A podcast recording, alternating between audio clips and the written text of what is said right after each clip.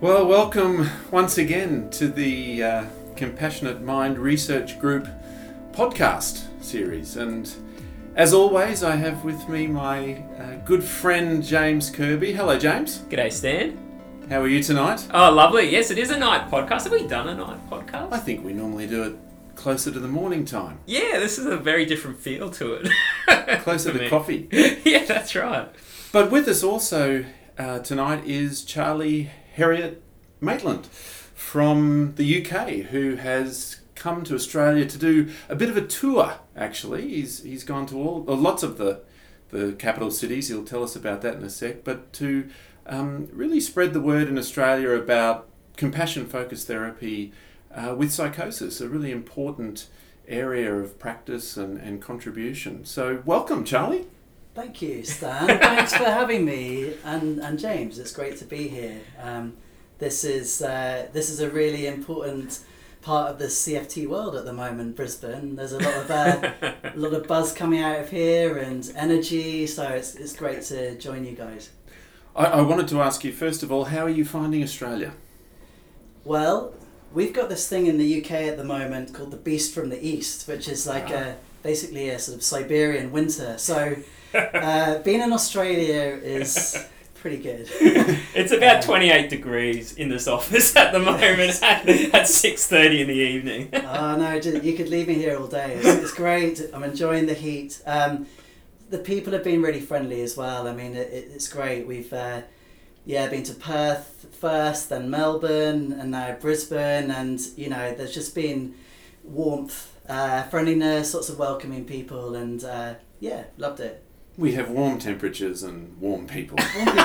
exactly, So, yeah, exactly. we have a little bit of both. Um, and actually, you're relatively famous in Australia in some Mm, ways, and, mm. and the, your wonderful Stuart video has um, certainly done the rounds here in, in Australia. A lot of people would be familiar with, with that video, and, and um, uh, you've just told us here at, at UQ a little bit about that video and how it was developed and stuff. Well, How did you first get into working with CFT and perhaps also CFT with psychosis? Um, so I my, my first job as a qualified after I qualified as a clinical psychologist 2010 was was in a community mental health team in Tower Hamlets in East London. Um, So I was working with people with psychosis, and that's where I met uh, Chris Irons, Dr. Chris Ah. Irons. Um, so so it was it was really uh, uh, Karina and, and Chris who were, and and me. We were all in the same patch, really, all interested in in compassion stuff, and it and it was really starting to get to know Chris and becoming really good friends with him. Um, and then his links already with Paul Gilbert because he had done a PhD with Paul. Mm. That's what kind of got me into the Compassionate Mind Foundation. Um, but psychosis was always my, my interest, and, and by then I'd already um, done a bit of research, um, clinical work, obviously, working in early intervention.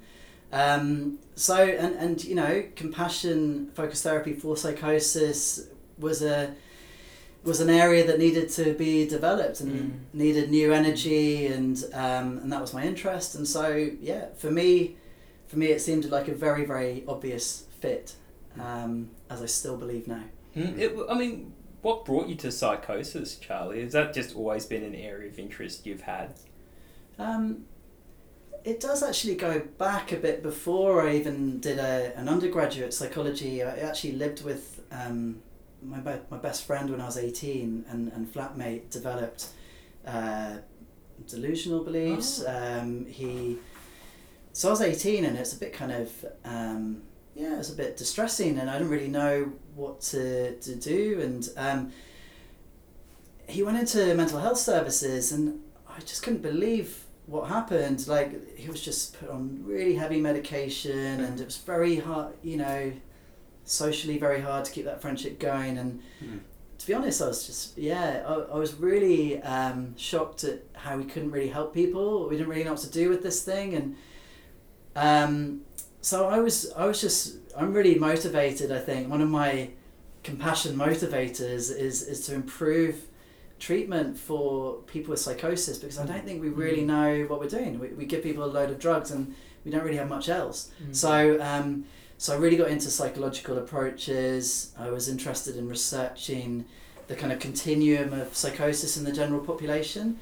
Uh, so I've done some research looking at um, spiritual populations and psychic populations. So people who have unusual experiences but not in a clinical domain, just to see what kind of wisdom we can get from these people about how to live healthily alongside unusual experiences. Mm. Um, so this is really kind of where it all kind of stemmed from, and and compassion focused therapy for me is a very kind of normalizing model. It starts from understanding brains and evolved brains. So for me, this is exactly the approach that I thought would be helpful for people with psychosis because a lot of the problem is in how different they feel and how stigmatized they feel and how isolated and alien they feel. Mm. Um, so compassion focused therapy just as a starting point for working with this these kind of experiences makes makes a lot of sense for me. It, it's inspiring to listen to you. I mean, that you you obviously are really committed to, to this area, and it's a little bit about some of your own personal experiences and, and experiences of, of kind of friends and people that you've observed go through these sorts of things. It's it's been the people you've met along the way, Chris and Karina and, and others, and Paul. Um, and Eleanor Longden as well has been a big part, certainly, of I think what you've been doing in Australia. But tell us a bit about the, the work with her and the relationship with her profession. Yeah, I mean, she has just been incredible, and you know, every day we stand up alongside each other to do a talk. Um, I, you know, I, I learned some new gems and wisdom about how, you, you know, how to work with uh, with particularly voices. Um, Hmm. you know, so our collaboration came about. Um, so, so as you guys know, like uh, you know, Paul's been developing a lot of techniques for compassion for self-critic and using using chairs and using imagery to develop compassionate uh, understanding and uh, relationships with with critical parts. So um, he was it was actually in a workshop. Paul was showing uh, Eleanor's TED talk. So Eleanor Long has Mm. done a, a really kind of famous TED talk. It's got millions of views um, about her own experience of developing compassion for her voices. So Paul Mm. was showing her TED talk as part of a CFT workshop at the time when I was developing CFT for psychosis as part of my uh, my fellowship uh, research project. Um, so Paul and me sat down and said, "Gosh, yeah, wouldn't it be great if we could sort of help people basically do what Eleanor did? Uh, She Mhm. didn't have CFT, but she somehow managed to find a way of developing this relationship with her voices that brought understanding, insight, emotional wisdom, um, and and so we were kind of so I contacted Eleanor. This was about four years ago, maybe, and said, "Look, can you help collaborate? We're trying to develop compassion focused therapy for psychosis. We really want to learn from you about how to do that." Hmm. So ever since then, the last four years, like the, it's been a really strong partnership. We've done uh, writing together, made videos together, Mhm. um, done a lot of workshop presenting together, and and I'm continuing to learn, and and what we what we're trying to present to our audiences or trainees, participants is a is a real blend of uh, the wisdom of science and the wisdom of lived experience. So a lot of our training is trying to weave the two together, Mm. and it and it works really well, and we Mm. still get on, which is great. uh, I mean, it is quite remarkable uh, what you've managed to uh, really uh, cultivate uh, as part of that uh, collaborative relationship. I mean, what you're doing in terms of trying to help uh, psychosis and individuals who suffer, sorry, from psychosis is really quite unique and um, novel. And I imagine this idea of bringing in a lot of these creative ways of working with the different, uh, perhaps, voices that you can hear um, when you're going through um, these experiences could be met with a lot of pushback as well from standard treatment. Uh, how have you dealt with some potential resistance? Has that been noticeable in how you've gone about uh, bringing the two together? Yeah. Well, that, that's exactly right. You know, the, the traditional way of treating voice hearing is is to shut these things down. Yeah. You know, that's that we've come from a very pathological model of um, of treatment, quite a medicalized bio. Uh, that, that these voices are kind of to do with aberrant firing of misfiring neurons and things like that. So this is a big challenge, yeah. So traditionally, our approaches have been to try and get rid of these things. Mm. You know, um, try and, and and in a way they've become demonized in the services. You know, um, the the voices are seen as bad, wrong, undesirable. So what this kind of uh, does is, in my view, in, in our view, is it sets up a bit of a, uh, a, a difficult relationship with these voices. Um, they're seen as bad and we, we need to suppress them and push them away. And in CFT terms, we're, we're stimulating the threat system, you know, because we get into a conflict Yeah. with the voices, a resistance and a push. And it's actually that threat system activation, in our view, which potentially contributes to the voices becoming more angry, like Mm. more threat driven. Mm. Imagine like you know, imagine there was some, you know someone really angry walked into this room now. You know, we got two choices. We can either sort of invite him to sit down and start trying to find out why he's angry, or we kind of lock him lock him in the cupboard down there. you know, he's probably just going to get more angry if we kind of lock him in the cupboard. He's going to be like banging on the the Yeah, door. yeah. Yeah. So you know we've got this approach with with voices and and other uh, psychosis related experiences where we try and push them away and shut them down. Um, so when we start talking about compassion for voices and trying to relate to the voices in a more peaceful way, yeah, you- you're exactly right. We get a bit of a resistance. Um, people feel that that's a bit counterintuitive Mm. this is the other staff, the other professions, but also the voice hearer themselves. Mm. Mhm.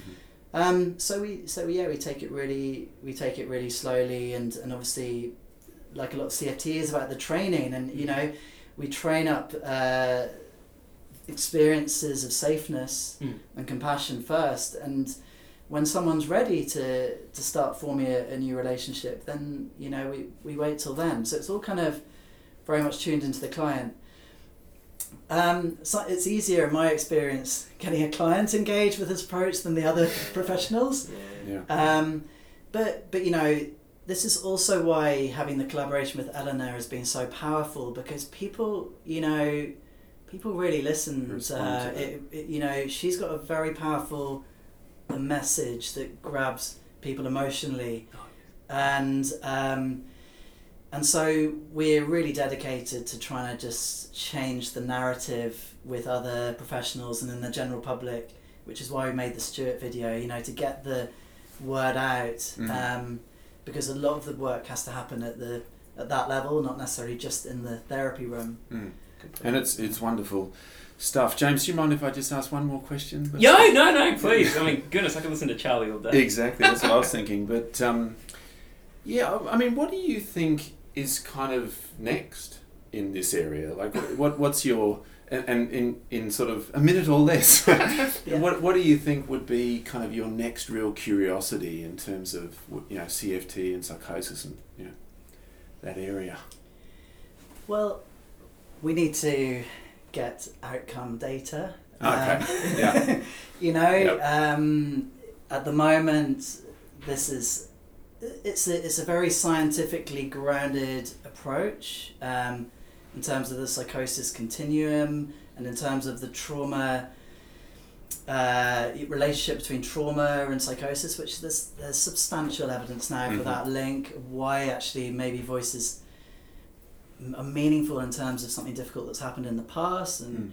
um, we just we yeah the next step is is to is to run trials um, to to make sure that this is an accessible approach um, that, that gets recommended by the government in the UK we have the NICE guidelines um, yeah so we, we you know I really think that getting this into university settings and, and research studies is is really important looking at outcome data and, and at at the moment I'm in the early stages of this um, Mhm. so yeah, for me that's important. Mm. Uh, a- absolutely, Charlie. I just want to add just a couple of things to that, if I may Stan. Is that okay? Mhm. Just a double check. Um, I mean, what you're doing is just really, uh, I find inspiring. And and, and and you're obviously having real impact because you've managed to attract some serious funding uh, to support the fellowship um, that you're doing at the moment, where you're already getting a little bit of early data in, but obviously more trial data is you know crucially important. Yeah. But you've also managed to branch this out further again in a, in a new grant that you've you've managed to achieve to look at uh, the social safeness element. I think in early uh, an early child uh, situation. Is that right, or the childcare situation as well, um, which is slightly different to psychosis, of course, but trying to integrate it into the, the, the that that experience. Is that right? Yeah. Well, I, I see I see it as as preventative work with psychosis. Yeah, I I see see. it as relevant because the work I'm doing is with is basically with uh, children uh, in families where there's been an incident of domestic violence. Okay. So there's been some kind of abuse in the family. Yeah. So for me, these are potentially children with who are at risk of psychosis later. You know, Yeah. abusive uh, context, big, highly threat uh, sensitive con- uh, context. So I see it as preventative work. But you're right, no, it's not. There's been no diagnosis or anything Mm, like that. Um, but yeah, that. But yeah, that what you're referring to is this kind of work, uh, collaborating with social services, uh, basically training social workers and practitioners to go into families with a CFT model and understanding and, and trying to work with a family to, to cultivate a family's compassionate mind uh, that becomes a kind of resource for that family. Um, so I see it as psychosis preventative work, um, but whatever it is, it, it's a wonderful development, and, and the, the UK government, the uh, Department for Education, has has backed that with a with a big grant that we're working on now. You are a mover and a shaker, Charlie. It's just incredible, and um, we'll put a link on the Twitter too to the Stewart video if people haven't seen it. Highly Mm. recommend it. Mm. Yeah, hats off to you. And I know that you've had a, a very busy week, lots of um, presenting and workshops here in Australia, and you've got another two day workshop starting tomorrow here in Brisbane. So um, I think we should uh, take Charlie out for dinner. Yes, now, yes, don't you? yes. Oh, fantastic. Uh, you, James was suggesting Japanese. Charlie hasn't really gotten much into Japanese yet, so we're gonna tonight's the night. tonight could be the night. So um, excellent. Yeah. So Thanks, thanks. exploring. Thanks very much for chatting to us, Charlie. Great. Awesome. Thank you so Good on you, buddy. pleasure. Thanks a lot.